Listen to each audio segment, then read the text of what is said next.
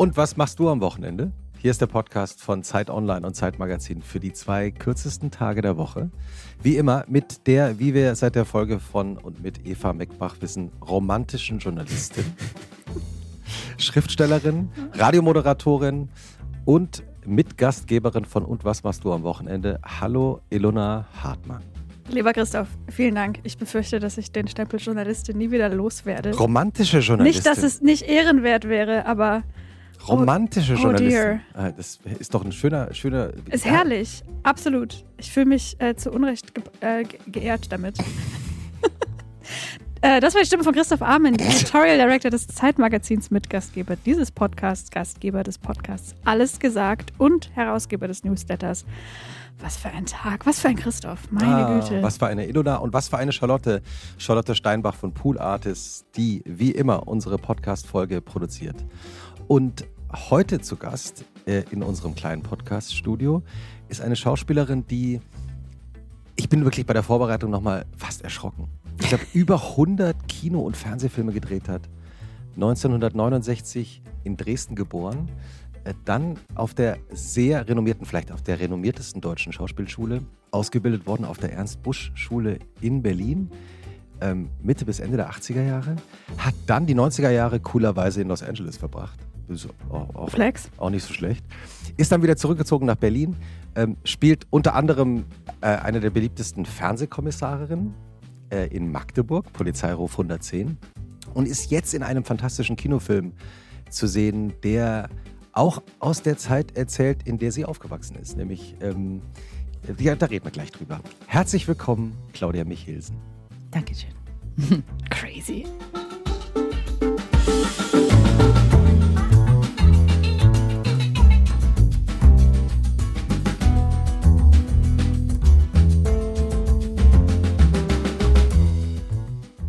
Ich finde immer krass, wenn hier SchauspielerInnen bei uns als Gäste sitzen und die nicht so einen, so einen permanenten, so einen Flatter haben, weil ich, seit ich weiß, wie krass Drehtage sind, immer denke, wie haltet ihr das denn aus? Hast du gedreht? Nee. Aber weil das ja. Also, weil die alle erzählen Weil, genau, davon. weil man Ah. so erzählt bekommt, dass so ein Drehtag so teuer ist und dass es so stressig ist und dass du unter so einem Druck stehst, dass du nicht krank werden darfst, dass niemand krank werden darf, dass du funktionieren musst und dass du aber auch um vier schon abgeholt wirst und dann dr- drehst und die meiste Zeit wartest bis um zehn. How? Wie? Ach, ich glaube, du, da, da wächst man so rein und das ist ein, das ist ein Beruf wie viele andere. Warum wolltest du, Schauspiel aber dazu. Warum wolltest du Ja. Schauspielerin werden? Ich wollte ja gar nicht Schauspielerin werden. Ich wollte tatsächlich, ähm, ich glaube, da, inzwischen weiß ich das. Ich wollte da, glaube ich, was abarbeiten mit meinem Vater, den ich erst mit 15 kennengelernt habe, der ein sehr berühmter Komponist war in der DDR. Und ich glaube, ich wollte Opernregie machen. Also davor wollte ich mal Funkerin werden bei der Handelsflotte. Warum, wie, wie das? Das ist ein geiler Job, Funkerin. Na, weil das, ich glaube, das war mein, das Fernweh in der DDR. Also wie, Mhm. wie das Fernweh in die Welt hinaus zu segeln und zu fahren. Und, und dann habe ich immer gedacht, naja, was ist denn eigentlich das Einfachste, eine Sprache zu sprechen, die jeder versteht?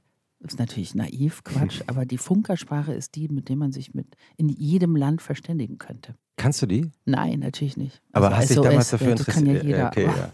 Das sollte man kennen. ja. Und das war, das ist natürlich alles nichts geworden. Und dann, und dann kam die Opernregie, ta- weil ich tatsächlich äh, dachte, mir, mir gefällt das nicht, wie diese Opern alle inszeniert sind und, äh, und das muss man anders machen. Mhm. Naja, und dann kam aber die Schauspielschule, weil meine älteste Freundin ist Christine Hoppe, das ist die Tochter von Rolf Hoppe. Und ich bin im Prinzip in der, der Familie damit aufgewachsen, weil meine Mutter sehr viel gearbeitet hat. Ihr seid auch zusammen dann auf die Schauspielschule gegangen. Wir sind zusammen auf die Schule gegangen, Mhm. auf die normale ähm, Polytechnische Oberschule, so hieß es in der DDR. Ähm, und dann sind wir zusammen mit 16 an die Ernst Busch gegangen. Also wir hatten dann Prüfung, das hat man dann mit Wow. 15. Ich bin natürlich durchgerauscht, ich habe es nicht geschafft. Und Tina hat man genommen und dann haben die aber überlegt, also ich glaube, es war nur ein Dozent von zwölf, der gesagt hat, nein, wir können die nicht, wir müssen die zusammennehmen, das geht nicht anders. Und dann durfte Wirklich? ich nochmal vorspielen. Und dann war, ich glaube, die allgemeine Meinung, hm, naja, wir, wir nehmen die mal, aber wir schicken sie dann in einem halben Jahr wieder nach Hause. Und hast du das dann gewusst oder gespürt, als du dann da angefangen bist? Nee, ich dachte, das ist alles gut, ich mache das jetzt. Und so ist es ja auch gekommen. Und habe einfach gedacht, ich mache das jetzt und mache danach weiter mit Musik oder so. Ja. Ja. Wir sind alle froh, dass es äh, anders gekommen ist. Ich habe mal ein Plakat gesehen, äh, kürzlich, ich glaube von diesem Jahr vom äh, Rundgang der Ernst Busch. Und da stand drauf, es gäbe ein Ohrfeigentraining. Kannst du davon auch berichten? Das ist ja bei mir wirklich sehr lange her, aber ich glaube ja, du übst Ohrfeigen und Fallen und solche Sachen Mhm. musst du ja alles üben. Sonst, Wie würde man jetzt zum Beispiel im Film so eine saftige, geile Ohrfeige geben? na, wie auch das jetzt zu erklären über zum. Also, Könntest du an Christoph vielleicht vormachen? Naja, aber das hab- siehst hab- du ja dann nicht. weil Ich habe gewusst, ja dass, jetzt, das, dass müssen es Ilona ja mich, mich in diese Frage sehr schnell einbauen würde. Also du, im Prinzip musst du auch. zusammenarbeiten mit dem, der die Ohrfeige bekommt. Also du schwingst die Hand und der andere zieht im Moment das Gesicht weg. ah, Ah, es ist so Teamwork. Das ist Teamwork. Und der geile Batsch wird äh, später drauf. Der wird später drauf. so wie bei Bud Spencer. Und dann brauchst du natürlich die richtige, also jetzt beim Film die richtige Kameraeinstellung. Damit es auch Kannst du jetzt mal gucken, wenn du nämlich so Prügeleien hast und so, das ist ja, das ist ja alles nicht echt, echt. Wie jetzt? Hä? Hä? Naja, hätte, ach komm jetzt, das wisst ihr doch. kleiner Scherz. Ja. ja. Wie jede Folge von Und was machst du am Wochenende, Claudia, geht auch diese Folge los mit der literarischen Einführung der romantischen Journalistin und Schriftstellerin hier im Raum. Nämlich Ilona Hartmann hat knallhart recherchiert, ähm, wie dein Wochenende wohl aussieht und hat es sich äh, bei Kerzenschein und Mondlicht und ähm, Vollmond. ihrem äh, Vollmond, äh, ist bald wieder Mond, Mondfinsternis übrigens. Boah, schon wieder. Ja, ja. Ähm, in, ihr, in ihre schwarze Lederkladde, die sie jetzt auch vor sich äh, in der Hand hat, mit Füllfederhalter eingetragen, wie dein Wochenende so aussieht. Und anschließend reden wir darüber, äh, was davon Ja. Fiktion ist und was Realität. Ich hoffe, ich bekomme keine Filmohrfeige dafür. Danach. Ja, die bekomme ja ich, das, das habe ich schon verstanden. Ach, gib dem Christoph ruhig die Ohrfeige. Nein, so war es nicht gemeint. Ich wollte es nur einfach genau beobachten können. Ja, da kann ich ja nicht selber Ich mitmachen. habe es Ist schon verstanden. Ilona Hartmann. Claudia Michelsen ist eine ausgesprochen neugierige, abenteuerlustige, weltoffene und energiegeladene Person. Also normalerweise. Wenn es ums Wochenende geht, ist sie eine Freundin der Wiederholung, der Routine, des Altbewährten. Sie bestellt gern das gleiche Essen zweimal, schaut lieber einen alten als einen neuen Film, trifft Freunde von früher, blättert im Kulturteil von gestern. Klingt langweilig, ist aber eigentlich äußerst klug, denn ausgetretene Wege sind breit, gemütlich, sparen Energie und je öfter man sie geht, desto mehr Neues entdeckt man links und rechts. Nicht zu viel, wohlgemerkt, aber genug, um für die nächsten Drehtage einen Vorrat an Erholtheit zu haben, auf dem man zwischendurch mal kurz den Kopf ablegen kann. Toll. Wahnsinn. Da ist ganz viel Wahres drin. Also, äh, ja, das ist nicht ganz äh, spannend. Wahnsinn, was du dir da so. Wa- Was ist wahr daran?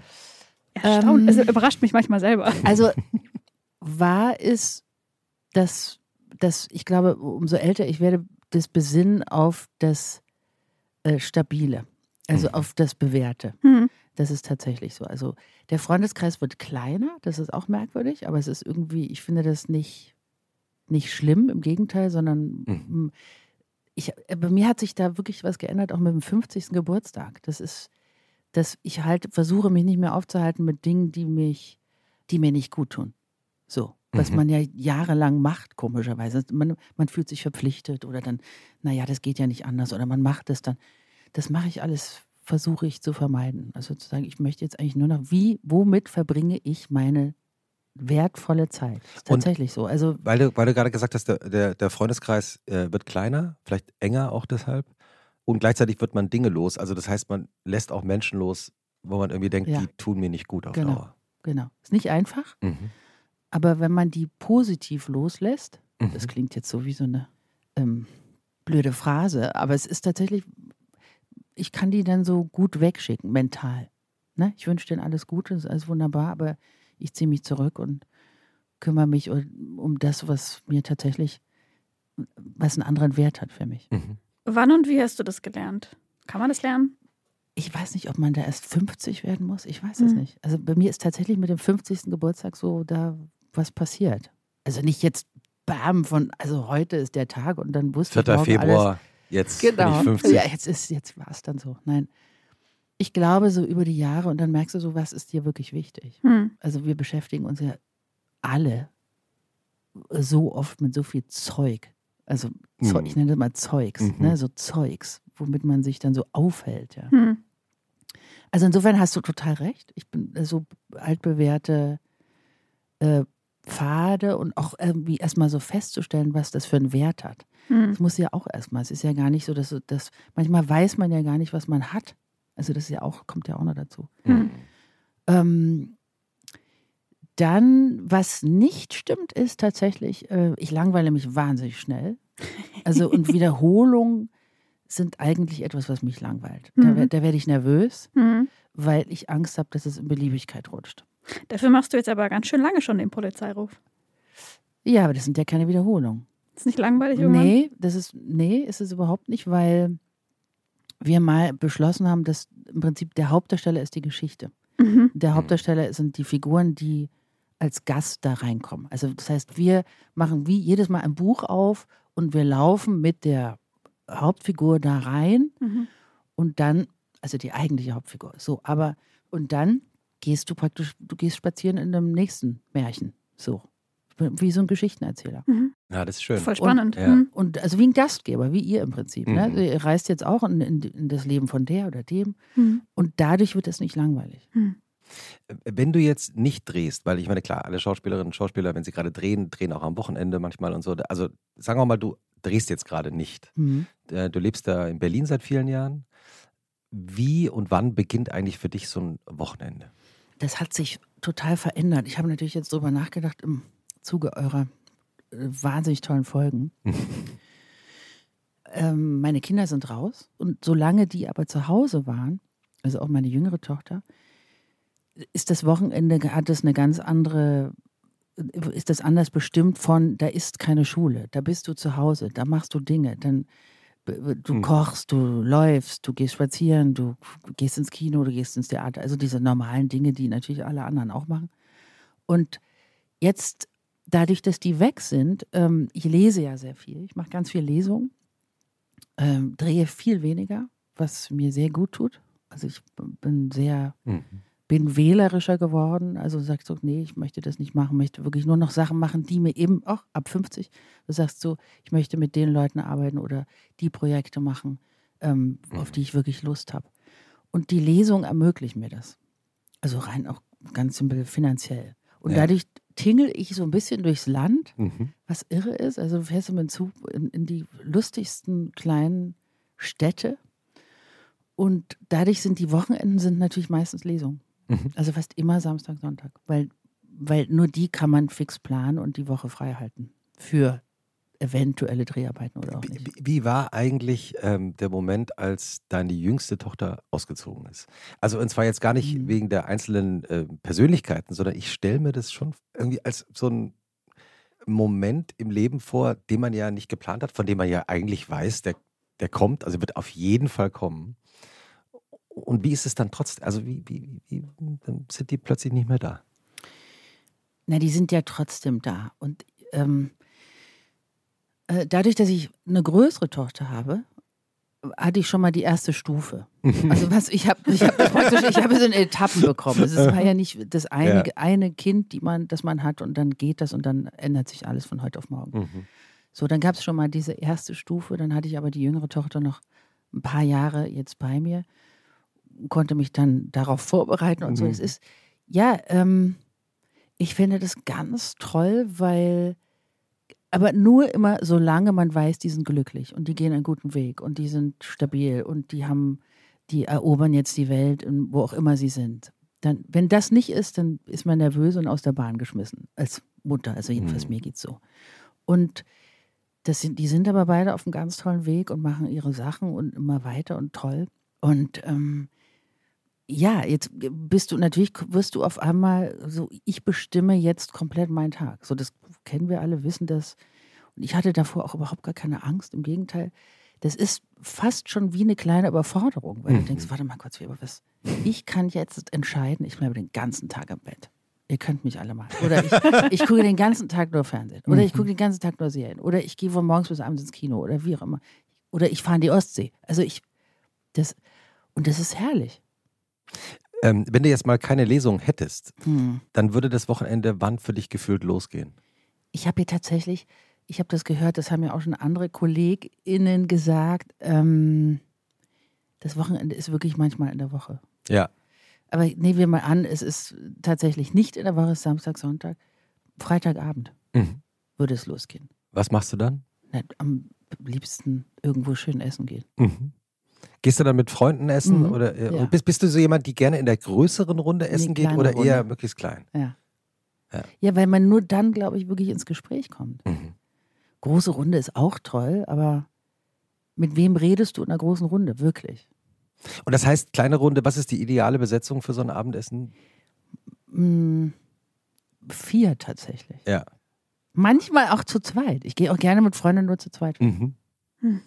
Und hast du dein Lieblingsrestaurant in Deutschland? Also jetzt in Berlin sicher auch, aber gibt es da Lieblingsrestaurants, wo, die dir sofort einfallen, wo du. Ja, da gibt es auch so richtige Wohnzimmer, Ah ja. wo wir seit äh, langem hingehen, aber die sage ich jetzt hier nicht.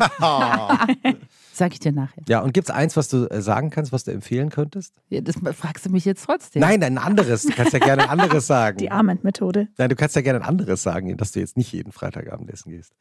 Ich gehe mal Kaffee trinken im Giro. Mhm. Wo Das ist das? Finde ich, die haben den besten Kaffee. Das Giro ist gegenüber vom Renaissance-Theater. So ein kleiner, kleine Kaffeebar. Mhm. Das Kaff, das, der Kaffee ist einfach Ja. wahnsinnig gut. Um die Ecke von Manufaktum. Ja.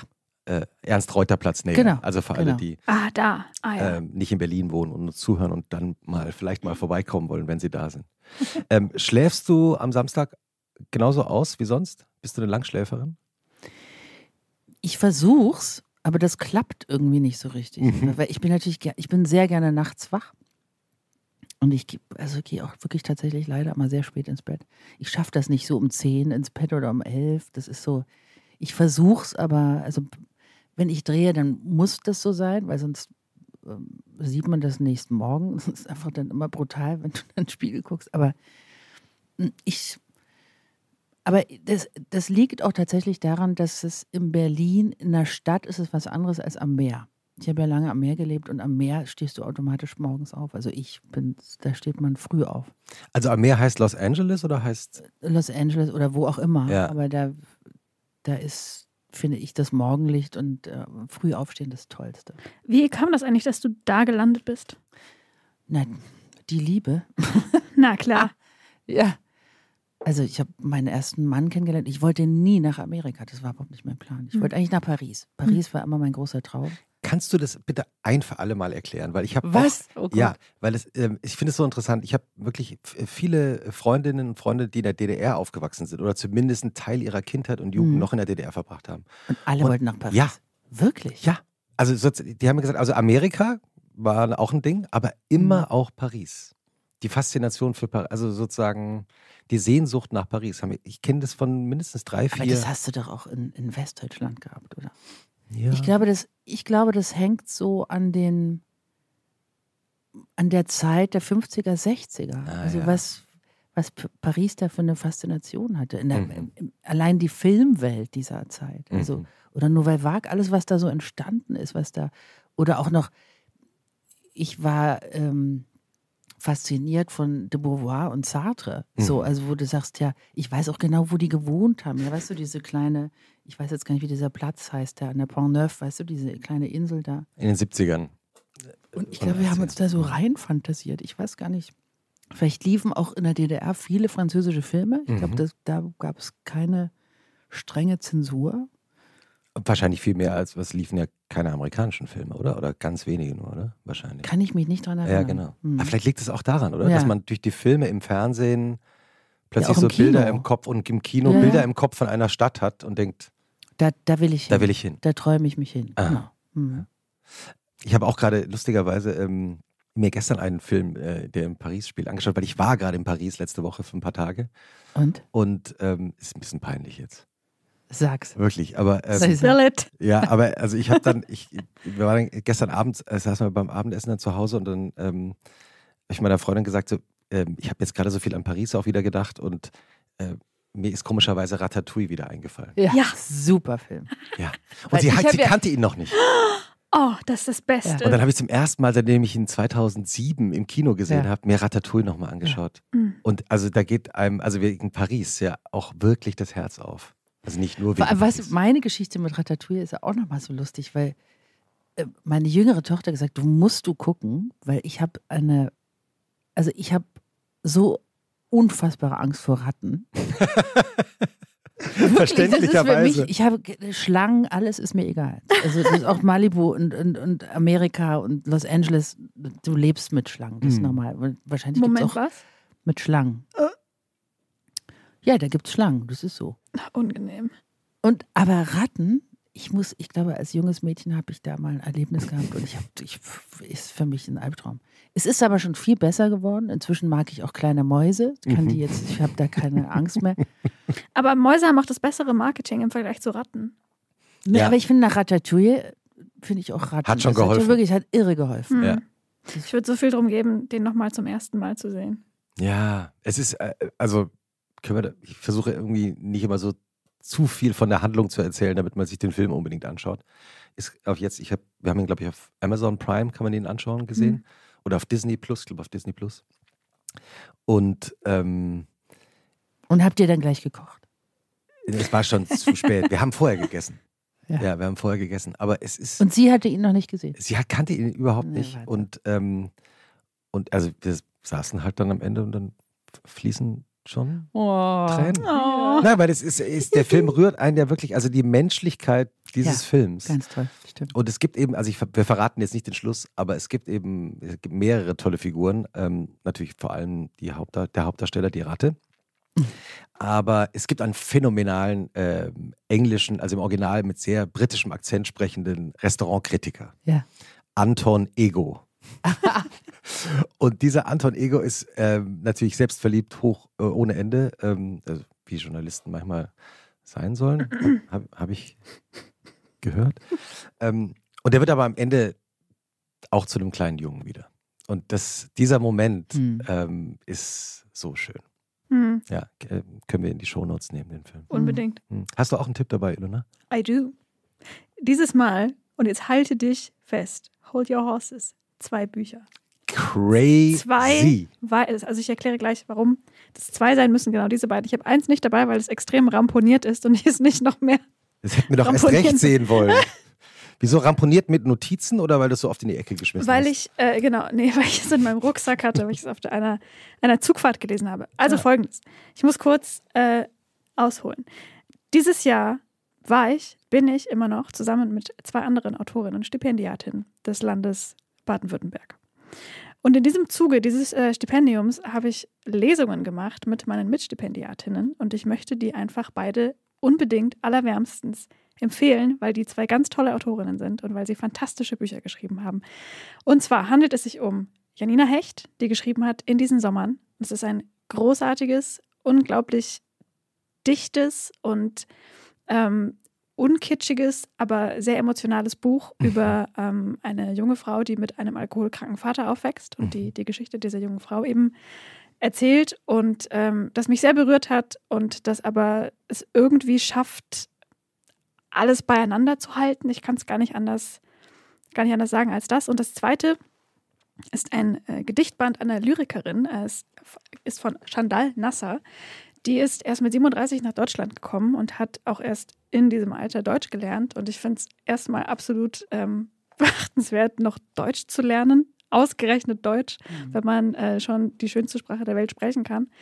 Und sie hat dann ein Gedichtband geschrieben, der heißt Landzungen und andere geografische Anomalien. Und ich habe normalerweise mit Lyrik gar nicht so viel am Hut, aber das hat mir extrem gut gefallen. Ich glaube, einer meiner Lieblingssätze, das äh, hat äh, auch äh, Janina Hecht bestätigt, ist, äh, ähm, in der Küche ist die Erdanziehungskraft am größten. das stimmt. Gilt auch für Ratatouille. ja, wirklich. Also in diesem ähm, Gedichtband stehen ganz viele total geile Sätze drin, die man sich irgendwie so mit Kuli auf den Arm schreiben will. ah, fantastisch. Möcht, möchte ich beides empfehlen. Kauft euch diese Bücher und verfolgt diese Autorinnen in ihrer weiteren Arbeit. Das ist ganz, ganz toll. Weil wir gerade über Filme und Filmtipps fürs Wochenende reden, Claudia, du ähm, spielst gerade im Kino ähm, mit in einem Film, der schon einmal eine Rolle gespielt hat in diesem kleinen Podcast. Ähm, David Schütter ist nämlich auch äh, mit dabei. Der spielt da einen Den wir Fotografen. Der war nämlich auch ähm, in einer Folge vor kurzem zu Gast. Ähm, erzähl mal, wie war der, wie ist die Geschichte des Films für dich, wenn du sie erzählst? Und ähm, wie war das für dich nochmal in diese Zeit auch einzutauchen, die du ja selbst erlebt hast? Das war ja, äh, ich finde, dieser Film ist was ganz Besonderes, weil ich habe ich hab ja schon zweimal, tatsächlich nur zweimal, äh, DDR erzählt. Also einmal der Turm haben wir ja gemacht. Ja, in Dresden. Und dann habe hab ich mit David Striso nochmal einen Film gemacht, der hieß Zwölf heißt Ich liebe dich. Mhm. Ist lange her. Und jetzt kam aber Elrond mit diesem Buch und jetzt wir, tauchen wir in die Modewelt ein, der, der 88 in der Sibylle und in diese Zeit.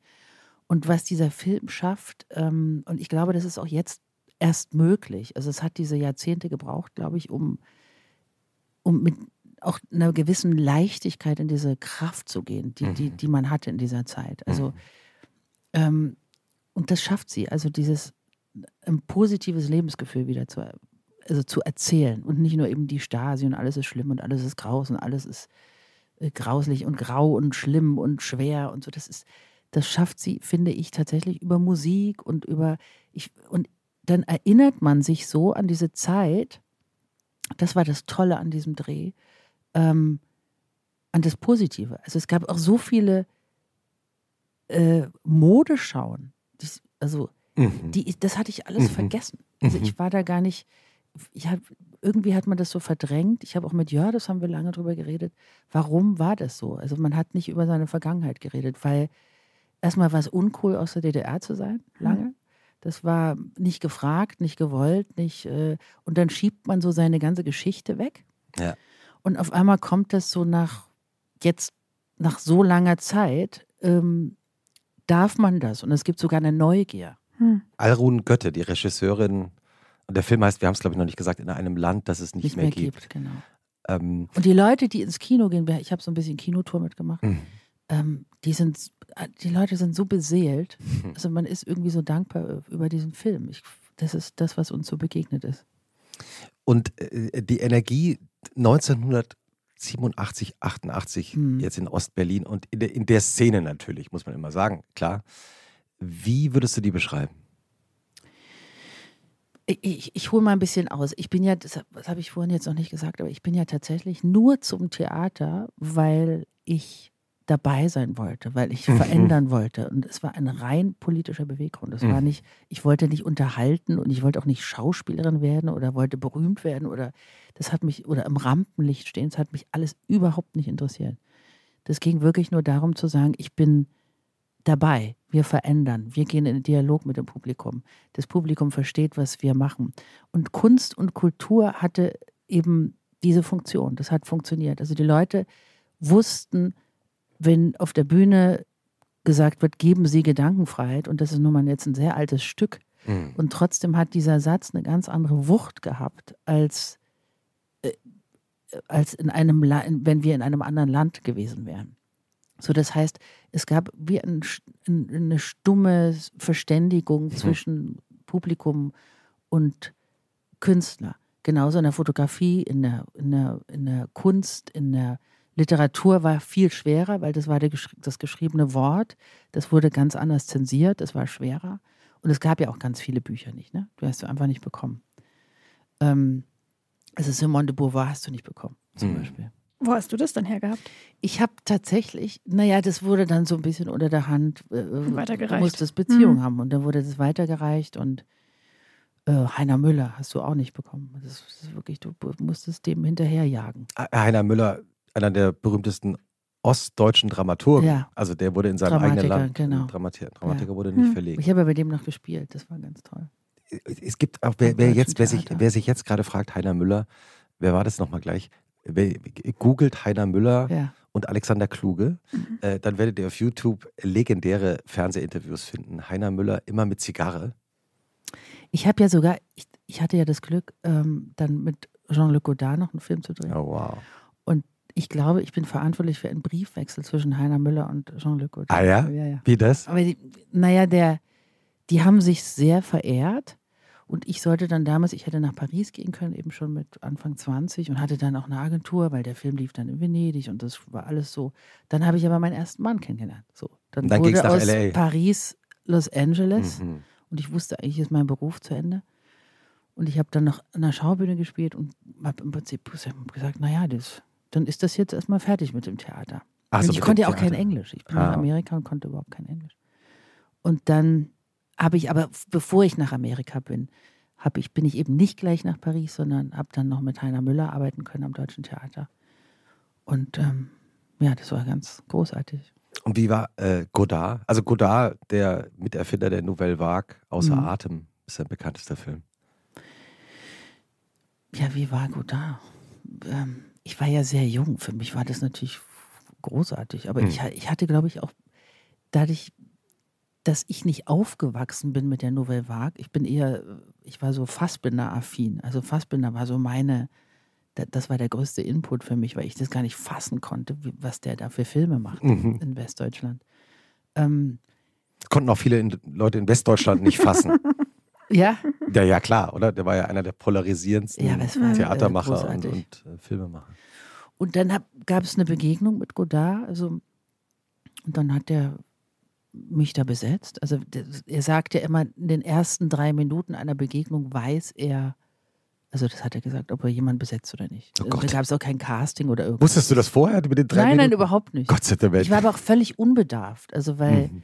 Ich habe erst, glaube ich, viel später begriffen, mit wem ich da arbeiten durfte. Also, also die. Dass einer der. Filmgeschichte geschrieben Mhm. hat in, auf diese Art und Weise, ja. Und dann äh, sehr genau. Und ich hatte das Glück, bei mir waren es immer so nur so ein, zwei Takes, Mhm. manchmal drei.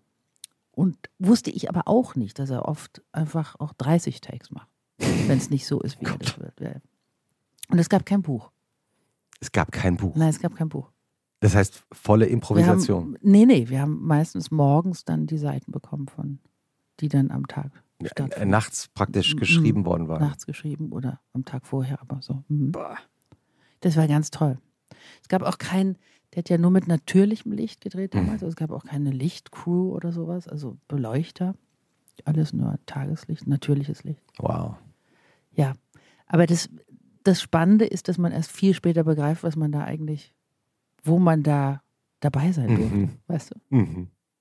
Wenn du jetzt an die, an die Wochenenden deiner Kindheit denkst, wie waren die eigentlich? Habt ihr in Dresden in der Stadt gewohnt? Äh, Um die Ecke von der Kreuzkirche. Ah, ja, ja. Mhm. Ähm, Ja. Wie waren die Wochenenden meiner Kindheit? Äh, Ich bin ja seit meinem zwölften Lebensjahr tatsächlich ins Theater gegangen. Mhm. Und davor, naja, am Samstag gab es 14 Uhr die Flimmerstunde. Was war die Flimmerstunde? Die Flimmerstunde sind Märchenfilme und das sind die alten, Die tschechischen Märchen. naja, russische vor allem. ah. Hexe Baba Yaga und so, weißt du, das sind die. Also, wir hatten ja kein Westfernsehen in Hm. Dresden. Das Tal der Ahnungslosen. ja, ich sage immer das. Tal der Glücklichen. Ich Genau. korrigiere das immer, weil ich, weil, ich, weil Das war der einzige. das war ja eigentlich ein Glück, dass, Ja. wir, dass wir das nicht hatten. Weißt du, ich habe mich damit gar nicht beschäftigt. Das heißt, wir mussten andere Dinge tun. Und ich habe tatsächlich, wir haben alle sehr viel Sport gemacht, das war normal, von der Schule aus. Was für Sport? Leichtathletik. Mhm. Warst du gut? Ja, sehr gut. In welchen Disziplinen? Kurzstrecke. Sprint. Mhm. Und war, das auch mal so? Ja, ich sollte auch wirklich auf eine Sportschule, weil es so gut war. Und irgendwie habe ich unterbewusst, intuitiv, haben die dann angefangen, mich zu trainieren in der Schule und also so vorzubereiten. Und Mhm. dann bin ich immer schlechter geworden. Was gut war. weil du wahrscheinlich un Unterbewusst habe ich gedacht, nee, da will ich nicht hin. Aha. Da geben die mir dann schlechte Medizin. Was man Also ja- ich was- da nicht hin. Was man ja auch wusste, auch äh, oder nee, mitbekommen das hatte oder ahnte. Oder? Also, ich, also mir war das nicht bewusst. Mhm. Nee, da war ich dann nicht. Ja. Aber so ein Wochenende in Dresden. Also, also Flimmer, Flimmerstunde, Flimmerstunde von 14 Samstag. bis, 14 bis 16 Uhr? Wahrscheinlich. Also ungefähr so. ja. Mhm.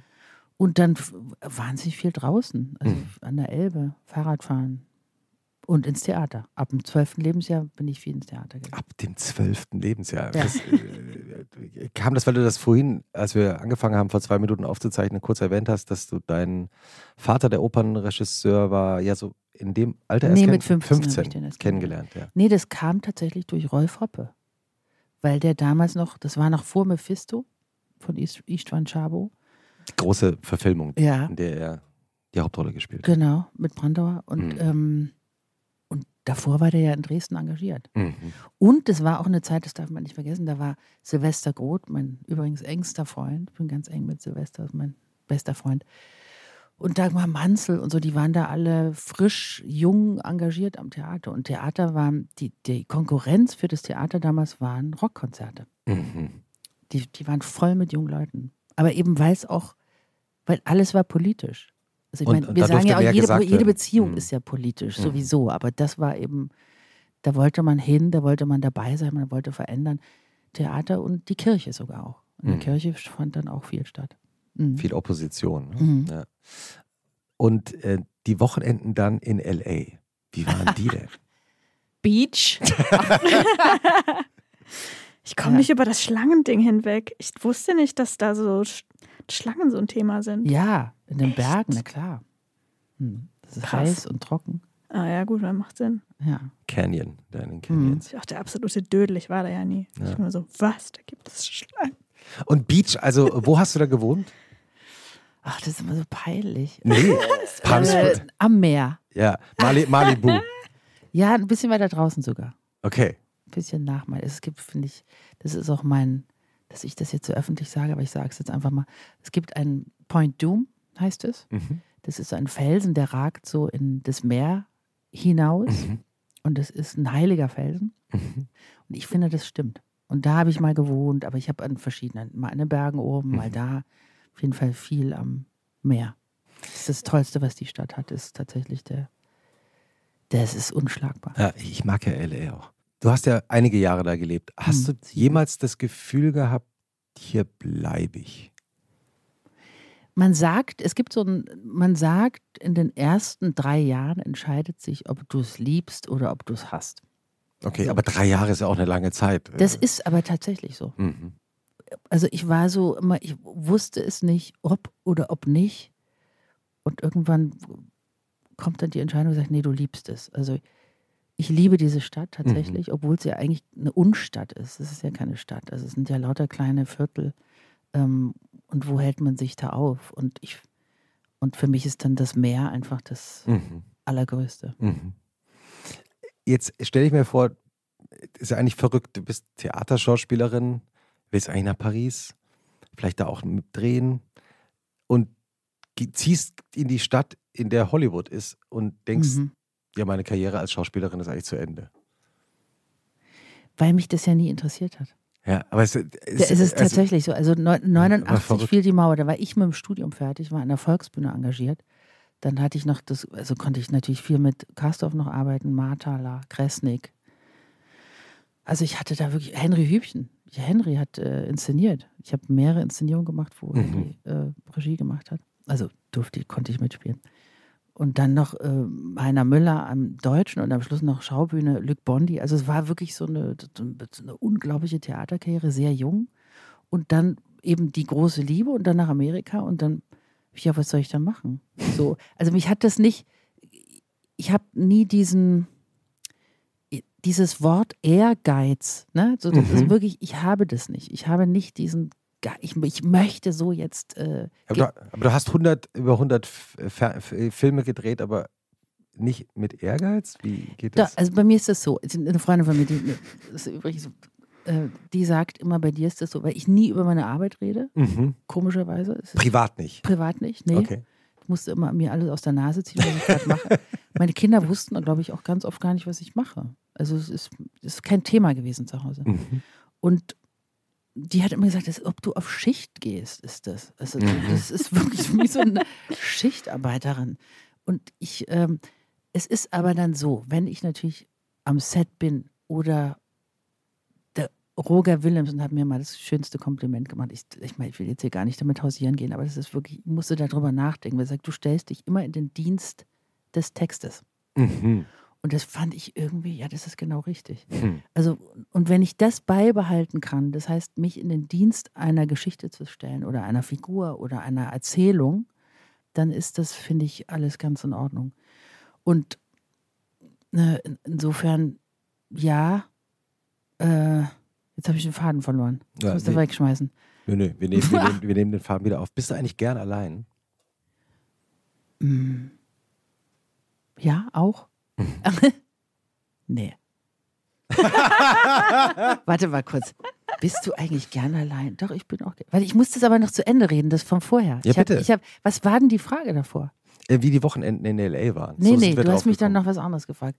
Wie das Theater. Naja, dass du äh, praktisch. Dass Also, deine Karriere dann zu Ende dass war. du in deinem ausgerechnet in, Kopf. in der Stadt warst, Ah, in der genau, Hollywood sitzt Genau. und denkst, aber meine Karriere Ja. als Schauspielerin ist zu Ende. Weil ich tatsächlich nicht, also ich, ich war dann in Los Angeles und dann hatte ich sogar auch eine sehr große Agentur, eine mega große Agentur und auf einmal saß ich nur noch im Auto mit irgendwelchen Zetteln zu einer Audition, zur nächsten, zur nächsten, zur nächsten. Also wirklich, es war so. Und hatte meine junge Tochter, die war damals ein halbes Jahr alt Mhm. und habe irgendwie gemeint, das will ich überhaupt nicht. Hm. Also ich, ich finde das natürlich toll, wenn sich ergibt, aber ich möchte nicht jetzt, das kostet ganz viel Kraft und es ist ein Riesenaufwand und ich ziehe den Hut vor jedem, der das macht. Also du sagst so, ich möchte da jetzt, ich möchte da wo landen, damit ich dann tolle Arbeit machen kann.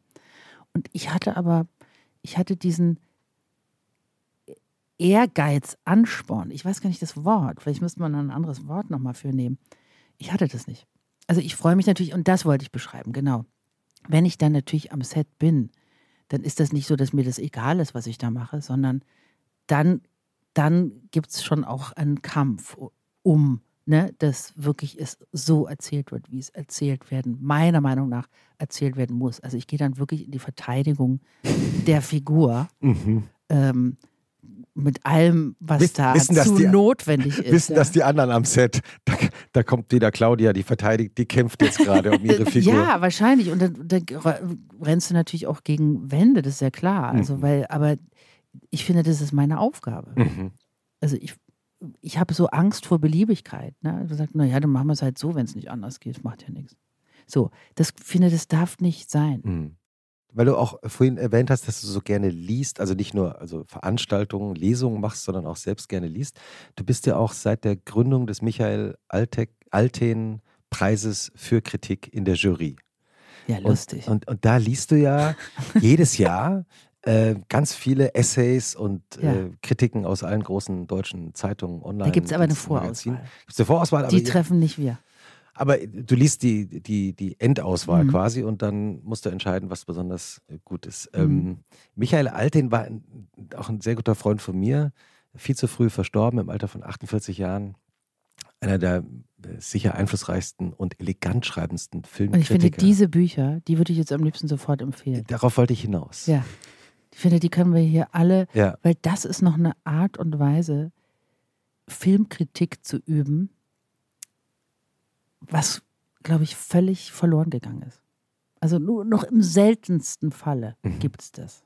Eine respektvolle Beschreibung von etwas, was ich gesehen habe, eine Bebilderung. Das heißt, du, du, du kannst als Leser schon alleine bekommst du eine Art und Weise, weißt du, eine Beschreibung, wo du sagst, ah, okay, da darf ich jetzt dran teilnehmen. Ich darf mich da reinbegeben. Ich, also ohne diese radikale, teilweise finde ich unterirdischen Vernichtungskritiken, die es jetzt so gibt inzwischen. Ne? Also, Also er hat schon auch kritisch geschrieben. Ist nicht so, das darf ja, man nicht aber, verwechseln. aber ne? nie so, Ja. nie unter der Gürtellinie. Also es Mhm. war nie, weißt du, äh, das habe ich immer nicht in Amerika gelernt. Ja, die, der Deutsche hat unglaubliche Lust daran, Dinge zu zerstören und kaputt zu machen und schwarz-weiß zu denken. Das ist wirklich äh, immer diese Radikalität. Ne? Also entweder oder. Entweder bist du so oder du bist so. Dann bist du rechts, dann bist du links. Das ist irgendwie, das ist, es gibt nichts dazwischen. Und in Amerika, also die Zeit, diese fast sieben Jahre, das war wirklich für mich nochmal ganz wichtig, auch nach dem Osten oder nach dieser Mhm. Zeit, auch Anfang der 90er in Berlin, die für mich nicht einfach war. Ich mochte Berlin da nicht. Warum Ähm, nicht? Weil ich glaube, weil die Orientierungslosigkeit so enorm war. Mhm. Also das heißt, jetzt ist für den Osten war das freie Marktwirtschaft, Kapitalismus. So, ihr müsst jetzt damit klarkommen. Ist ja klar, du bist jetzt auf dem Markt, du bist das ähm, Produkt, was du verkaufst. Habe ich bis heute ein Problem mit. Also es wäre mir einfacher, wir hätten, wir könnten über eine Tasse reden, die ich entwickelt habe, aber nicht um, über mich, weißt du. Das ist ein oder über ein Schriftstück. Also du schreibst was und dann kann man darüber auch nochmal, obwohl du da ja ganz viel drin bist. Aber du als Person mit deinem ganzen Äußeren, mit deinem Sein und deiner Erscheinung finde ich sehr schwer. Und also die 90er, ich mochte das nicht, das war Mhm. äh, schwer jetzt. Jetzt habe ich schon wieder einen Faden verloren. Du- du- Also Faden, Faden verlieren und Faden Weil du wieder immer noch aufnehmen. eine Das ist ja ein bisschen das Prinzip ist dieser- das Prinzip dieses Podcasts. Ja. Okay, Also, aber was wir wollte ich schweifen denn ständig. sagen? Ich wollte doch noch was anderes sagen. Darf ich wird- direkt aber jetzt Ja, reingrätschen rein. mit einer Frage? Ja, am besten. Ähm, wie entscheidest du eigentlich, ob dir eine Rolle gefällt? Hast du auch so die ersten drei Minuten der Begegnung mit dem Text, wo du dann weißt, ich spüre was, das ist es? Oder wie läuft das bei dir? Also drei Minuten reichen nicht, Hm. aber tatsächlich ist das so. Hm. Ich lese das und habe entwickle eine Fantasie dazu oder auch nicht. Das geht überhaupt nicht um die Größe. Hm. Das geht manchmal kann Mhm. das auch eine Figur sein, die nur eine Szene hat Hm. und dieser eine Moment ist einfach, ähm, da habe ich äh, ein Verhältnis zu oder oder eine Neugier oder sogar eine Hürde Mhm. oder ne, also irgendwas, wo du sagst, so, das ist verstehe ich jetzt gar nicht oder ich verstehe es total. Mhm. Spannend. Wie, wie sieht eigentlich so ein ganz normaler Sonntag bei dir aus? Er kommt wieder auf das Wochenende zurück. ja, das ist das Thema unseres Stimmt, jetzt Podcasts. sind wir vom, vom Samstag vergessen. sind wir jetzt schon beim Sonntag Ja, gelandet. das stimmt. Wir tasten uns so langsam voran. Gott, Jetzt ist bald Montag. Ähm, ich habe, ähm, ja, was ist das? Ich, äh, tatsächlich sehr langes Frühstück. Mhm. Was gibt's zum Ich Frühstück? bei dir frühstücke eigentlich sonst gar nicht mehr. Das hat sich auch verändert Aha. mit den Kindern. Also, weil seit die Kinder raus sind, gibt gib gar kein Frühstück. Die hören auch nicht zu. Es Also, gibt sehr viel grünen Tee, sehr viel, äh, also literweise grünen Tee. Bestimmt zwei, drei Aufgüsse von der Kanne. Äh, Zeitung, sehr herrlich. Und dann lange laufen. Mhm. also spazieren gehen? Ja, oder? laufen, Ja. laufen, laufen, laufen. Mhm. Hast du einen Lieblingsspaziergang durch Mhm, Berlin? Habe ich tatsächlich. Das Ja. ist aber in Potsdam. Ja, erzähl mal. Äh, Naja, äh, ja, in Potsdam. Also fährst äh, raus mit dem. Wir fahren dann oft wir fahren raus. raus. Ja. Ja, du, ich finde Sanssouci nach wie vor toll. Mhm. Heiligensee finde ich super. Das ist ein, aber auch einfach nur im Wald. Auch toll. Mhm. Was ist das Schöne an Waldspaziergängen? Die andere Geräuschkulisse. Mhm. Ich finde, das ist auch nochmal, also das Hören verändert sich ja, finde ich, auch nochmal mit dem Alter. Äh, Die, die meisten sagen nicht zum Besseren. Nein, Aber- ich meine doch jetzt nicht, dass du. Es Aber, mein, ja, aber, gut, was, ich- aber was, was, was, wie, wie hat sich dein Hörverhalten verändert? Ähm, Ich bin geräuschempfindlicher geworden. Mhm. Das, also bestimmte Geräusche halte ich nicht mehr aus. Das ist, glaube ich, eine Alterserscheinung wahrscheinlich. Ähm, und kann aber andere Geräusche total, also gu- gut umarmen. Also anders, ich glaube, das Bewusstsein, der verändert sich. Was hältst du nicht mehr aus? Hm. Schwer, kann ich dir nicht sagen. Mhm. Hab ich nicht. Merkst du nur dann, wenn es laut ist? Ich merke es dann in dem Moment, ja. Also Und- Kinder halte ich zum Beispiel immer aus. Das finde ich herrlich. mhm.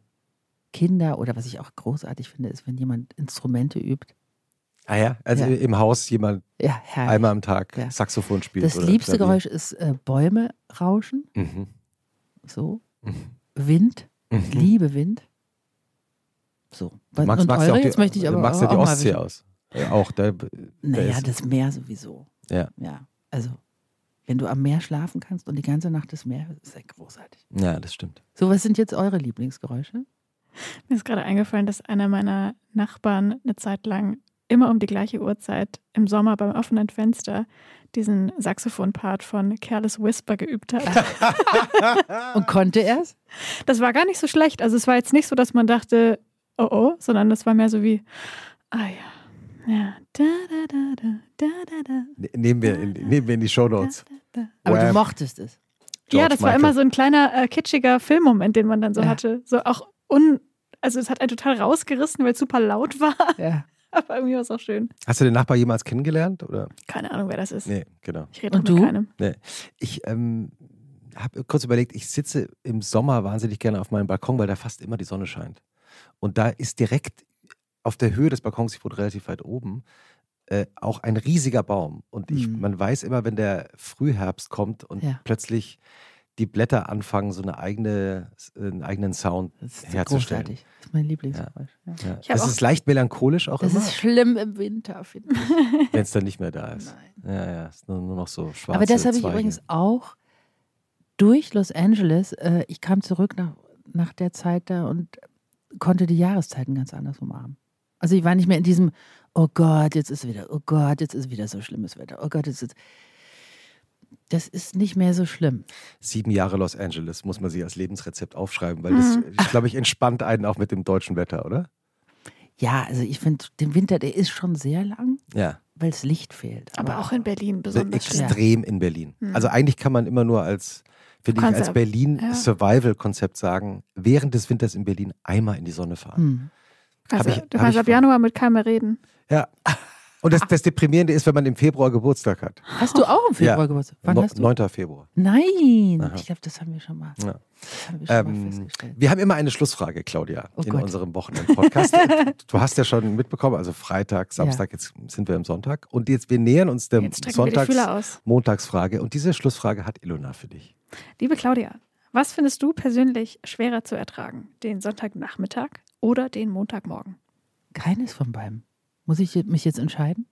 Nö, du kannst entscheiden, wie du. Ich finde Sonntagnachmittag großartig und Montagmorgen auch. ist doch Win-Win. Was ist das Großartige am Montagmorgen?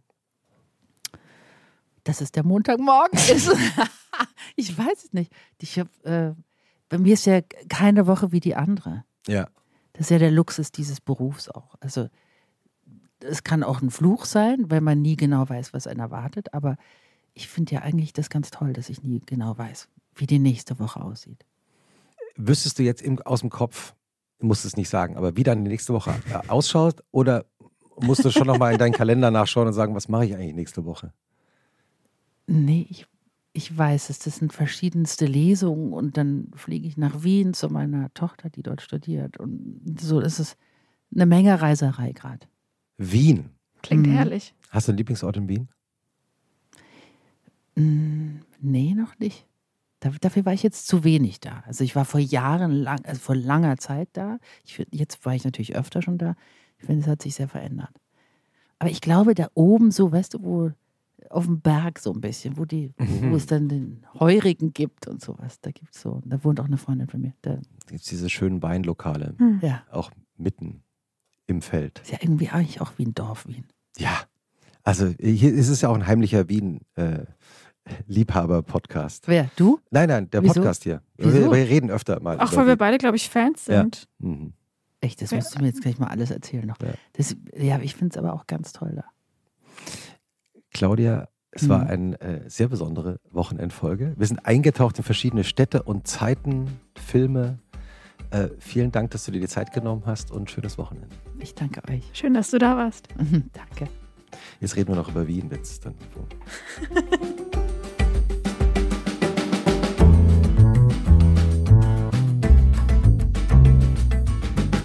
Und was machst du am Wochenende? Ist ein Podcast von Zeitmagazin und Zeit Online, produziert von Pool Artists.